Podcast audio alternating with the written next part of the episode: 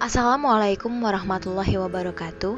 Hai, aku Saftiani Atika Kali ini aku mau membahas sedikit tentang pentingnya kewaspadaan meski dalam lingkaran pertemanan. Topik kali ini itu lebih lebih kepada literasi keuangan digital. Nah, siapa sih di dunia ini yang tidak memiliki teman? Semua pasti punya teman. Namun, Bila kita memiliki teman, janganlah 100% langsung percaya dengan teman kita itu. Karena kita tidak pernah tahu apa yang ada dalam hatinya. So, aku mau sedikit cerita mengenai pengalaman yang baru saya, saya saja saya alami, yaitu kasus penipuan. Singkat cerita, Teman saya ini bekerja sebagai marketing di provider internet. Nah, uh, teman saya menipu saya dengan berjuta omongan lah. Tidak perlu saya bahas di sini. Yang jelas, pada saat itu saya tidak sadar kalau dia menipu saya karena kembali lagi ke awal karena saya sudah menganggap teman itu tidak mungkin membohongi kita. Tapi pada kenyataannya, program-program yang ditawarkan teman saya itu semuanya adalah rekayasa, dan saya baru menyadari bahwa saya ditipu setelah saya mengeluarkan sejumlah uang. Yang akhirnya teman saya ini menghilang entah ke mana. So guys, ada baiknya kita merujuk kepada ahli literasi digital yaitu Jenkins pada tahun 2009 juga telah memaparkan betapa pentingnya menjadi seseorang yang literat terutama dalam dunia digital agar tidak terjadi penyesalan seperti yang saya alami ini.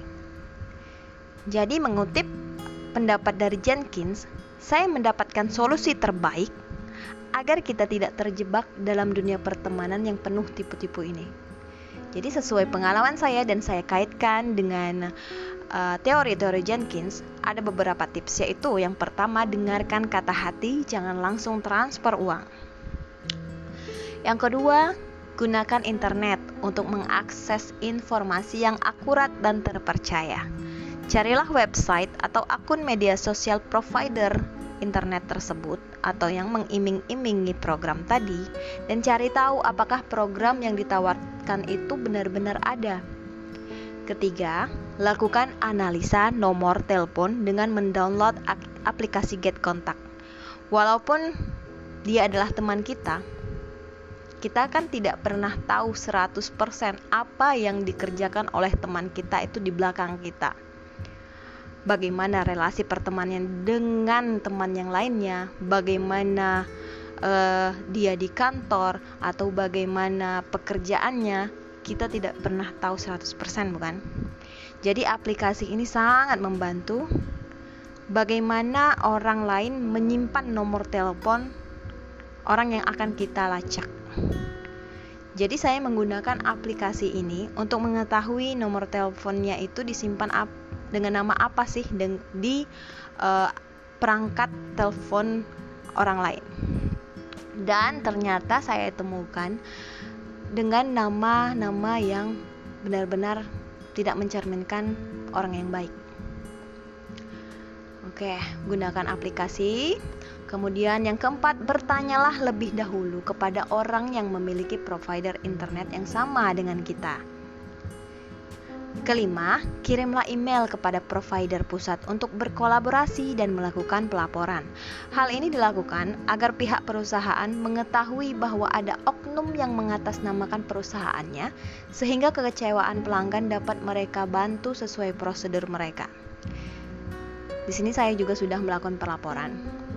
Dan jangan tanyakan kalau saya ini belum melapor polisi, saya sudah melaporkan. Nah, di sini kita belajar bahwa ternyata bila kerugian kita itu masih di bawah 2.600.000 ternyata tidak bisa dilaporkan secara hukum. Jadi teman-teman, semoga lebih waspada lagi dengan keuangan kita dan lebih cermat dan bijak lagi dalam dunia digital. Semoga ke depannya tidak ada lagi kasus penipuan seperti ini. Waspadalah dan tingkatkanlah kemampuan literasi digital kita. Jangan pernah lengah. Tetaplah berkolaborasi dalam dunia digital yang sebenarnya memudahkan kita untuk mencari informasi, menganalisa, memverifikasi, mengevaluasi, bernegosiasi, dan berpartisipasi. Itu kata Pak Jenkins loh. So guys, semoga info dan pengalaman ini bermanfaat bagi kita semua.